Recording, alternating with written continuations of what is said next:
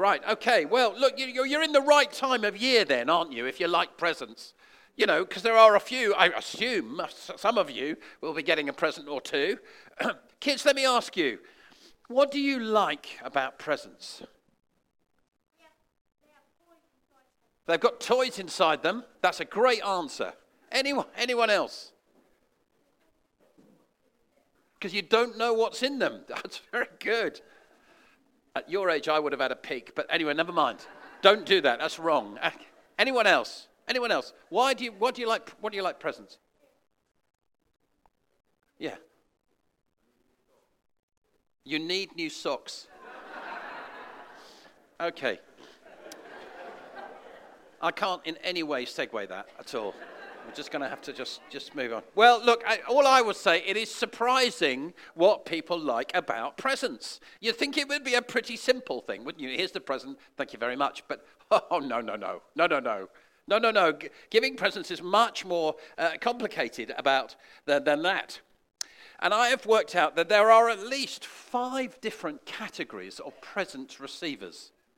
At least five. You probably add to this, but the, here are my five. And I thought we'd just have a quick look at present receivers. The first one, the rapping fans. Now, I need to be clear when I'm talking about rapping here, I'm not talking about a singer with gold teeth who was down with the kids in it. I'm, I'm old school. Rapping for me is the stuff that goes around a present, okay? So, um, yeah, y there are rapping fans out there. You give them a present and they ooh and ah about the, the wrapping.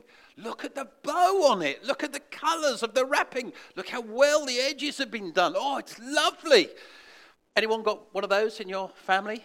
Yes, a few of those. Oh, oh yeah, right. Well, these are the people that say when you when you come to unwrap the present, they say, oh, "Save the paper." Save the paper because we might use it again. Well, you never actually do, but we might use it again. Save the paper.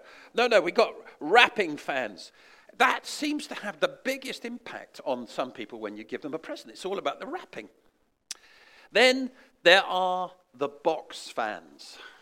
The box fans. When my kids were small, they're both here, so I've got, you know, ability to embarrass them both when my kids were very small, they were often more impacted by the cardboard box that the present came in than the actual present. Anyone recognize that? Particularly if the box is big, and they, so the present is taken out, and then they spend hours playing with the box. Getting in the box, out of the box, making camps in the box. Eventually, someone is going to tilt the box, this large box, and you've got a box on legs running around the living room. And you're thinking that's going to crash into the tree in a minute. You can see that happening. And then, of course, if they're allowed to, they'll take it to the top of the stairs and they'll say, I wonder. Can I go? Yes, it's quite good, isn't? I'm on the box going down the stairs. And then, as they hit the bottom, yeah, no, the box, the box is amazing. Honestly, uh, there are some years that I thought I could have just bought a large box, wrapped it up, and given it to them. And I think that would have given them as much joy as the actual present itself. So that's my second category. My third category is this the thoughtfulness people. The thoughtfulness people. Now, the joy of the present for these folk is how thoughtful the gift is. Yeah.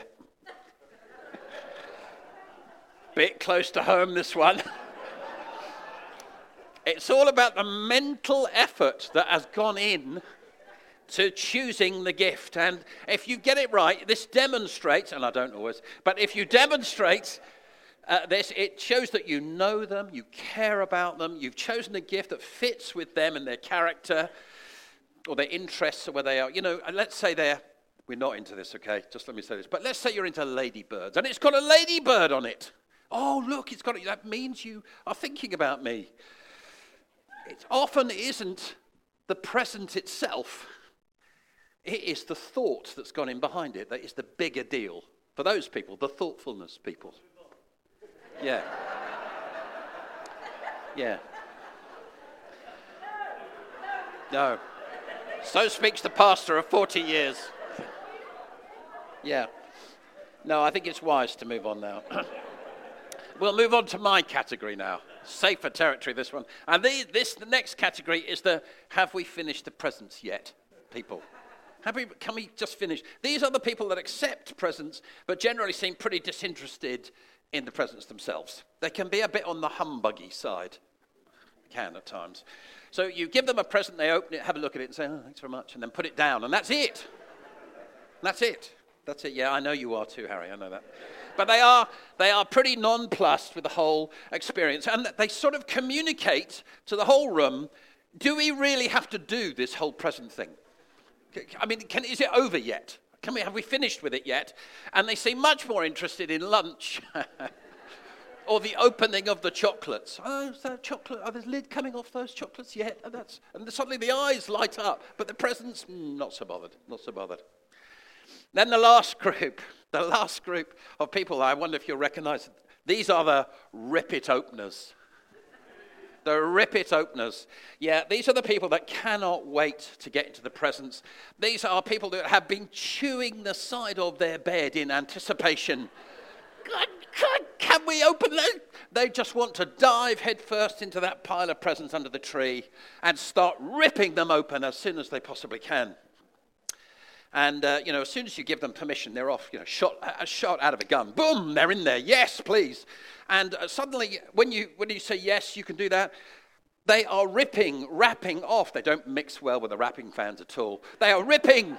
Uh, uh, uh wrapping is coming off, and suddenly it's raining bits of wrapping and stuff as it's coming up in the air. And you look around, and your living room is full of wrapping detritus. Have you, you know that? You know, after about 10 minutes of that, and it seems to me that very often, though, it's about the thrill of the opening more than the actual present. Because they, they, as soon as one's open, they want to get on to the next one. So there you go. There are my five different types of present openers. And I think, I think I've probably covered pretty much everyone here. Sometimes, as a present giver, what you really want is for the person just to cut to the chase and say, I really like this present. And hopefully they don't say the opposite. But you want them to say, Yeah, I really like this present. You don't want people to get bogged down in all these other good things that can happen. You know, as you read your way through the Christmas story, there are lots of things going on in the Christmas story. Have you noticed? Look at all the different elements that happen. You've got shepherds, you've got angels, you've got a Roman census. If you are a history buff, that stuff is really interesting to you.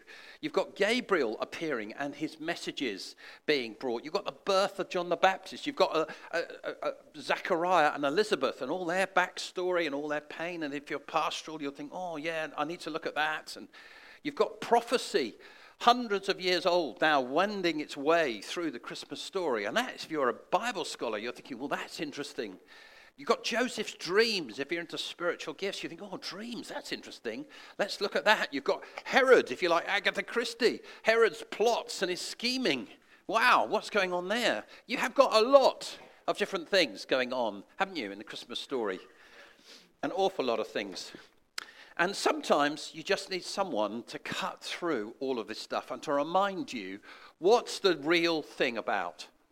What's, what's the real deal? What is Christmas all about? And we have one character, it seems to me, in the Christmas story who does exactly that. And that is the angel who turns up to the shepherds, these ordinary people. And he cuts through with a single message and he says this Hey, for unto you is born this day in the city of David a Savior who is Christ the Lord. Boom! There you go. You've got it, haven't you? There's the message. Absolutely. Very little faffing about with that. You've got the when, the where, the who, and the why. Very succinctly explains to the angels this is what Christmas is all about. And on the basis of that, I would like to take a look at this one line. Just let's have a look at the elements of this one line. Let's see what it is saying to us uh, today. So let's look at the when. So the angel says, is born this day. He reveals that this Savior, this long awaited Messiah, has now been born. He is here right now. Remember, the Jewish people have been waiting for thousands of years for this Messiah to come. They almost have a culture of waiting, of saying, well, he's not here yet, We believe that he will come, but, but he's not here yet. So we have to wait more. Suddenly, the angel has come and said, No, no, no more. Born today for you is this Savior. He is here at last. There is a nowness to this message. A nowness. He is here now. You don't have to wait.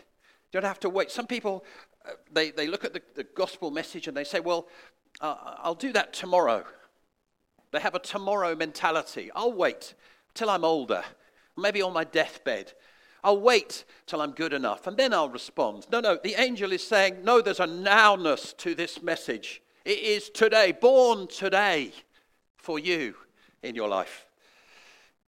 Did you know that God is wanting to break into your life today? It's today. It's not tomorrow, it's today. So that's the first thing. That's the when. What about the where? Well, he says, in the city of David. Now, why is that interesting to these shepherds? It's interesting because that's the city that's just over there. It's just over there, it's near. They don't, they don't have to go miles and miles to find this thing. The, the angel is saying, Did you know how near the Messiah is to you? They had no idea that he was born just over there.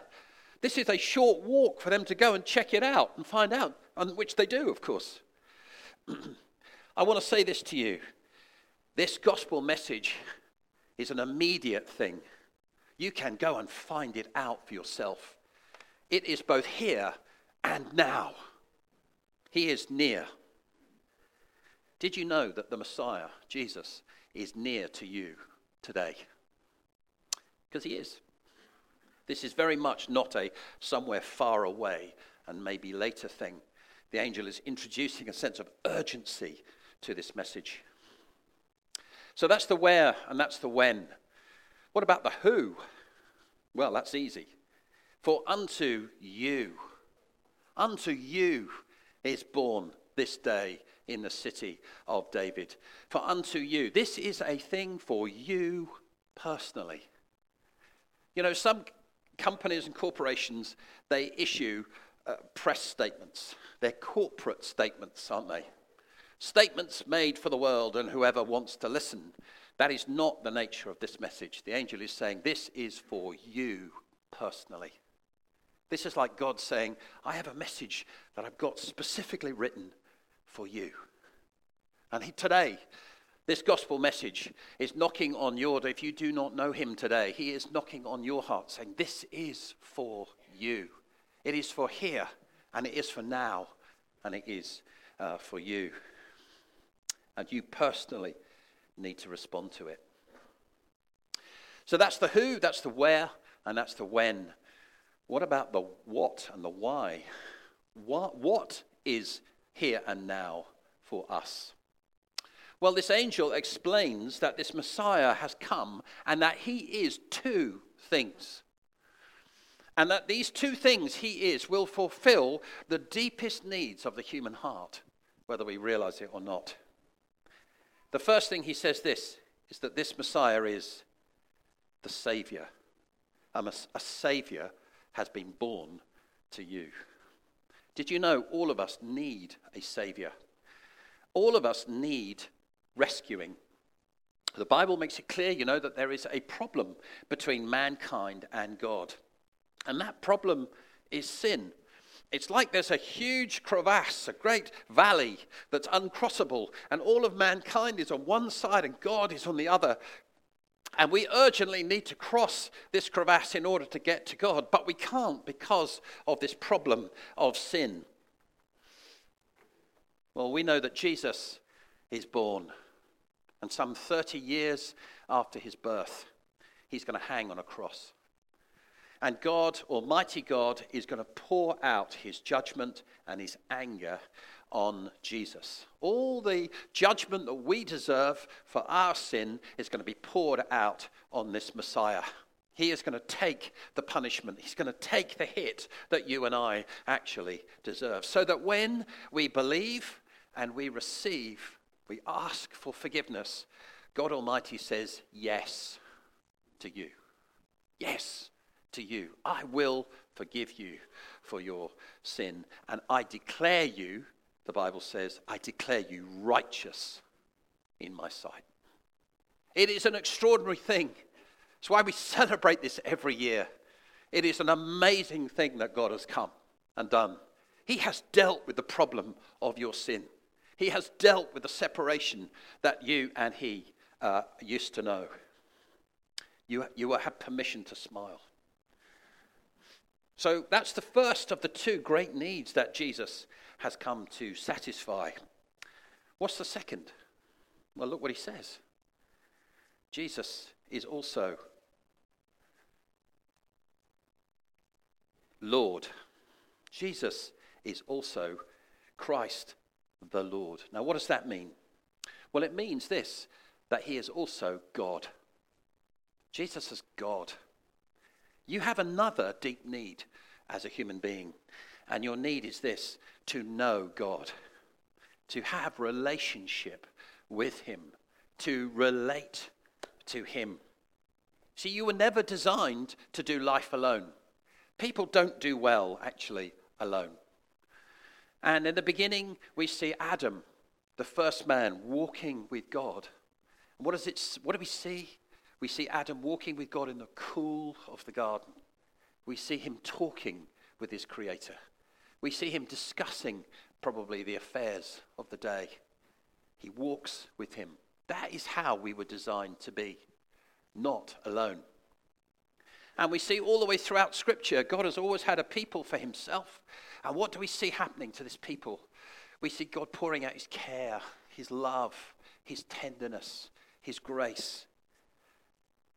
You too can know God if you do not already know him. You too can have relationship with him. Bible describes us as orphans before we know God. But when we know God, we're described as sons and daughters of the living God. There is a radical shift that God is offering to you today if you do not know Him to be a son or a daughter of God. So, what is Christmas truly all about? Well, the angel has given us. It's about believing and receiving the one who is both Savior and Lord. It is a message that is for you personally. And it's a here and now, urgent message. For unto you is born this day in the city of David a Savior who is Christ the Lord. I want to leave that with you. I want to urge you with all my heart if you have not received Jesus as Lord and Savior, hey, why not do it today? Why not do it today? I'm going to pray in a minute. I'm going to pray in a very ordinary way. And if you just want to make this prayer your own, you can do it. You can say, Yeah, God, I'm after that. And I'm going to try and pray right now in a very non religious way. I'm not even going to say Amen at the end of the prayer. I want to make it really accessible. So, why don't we just close our eyes together?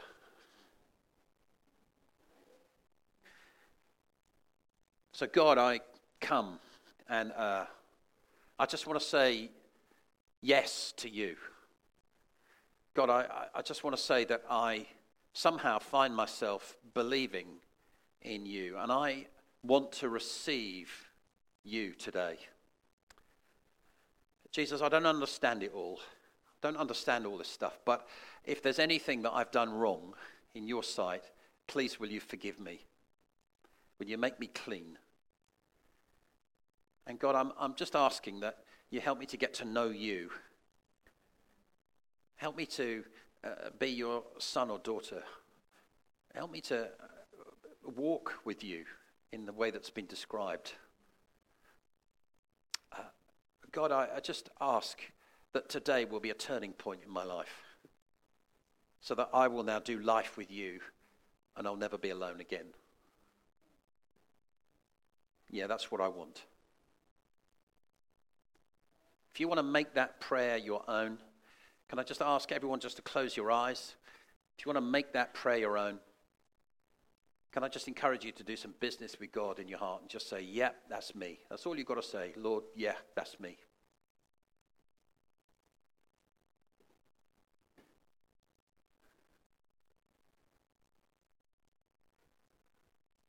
while all eyes are closed, if you did pray that, can I just, just could you just wave at me? Thank you.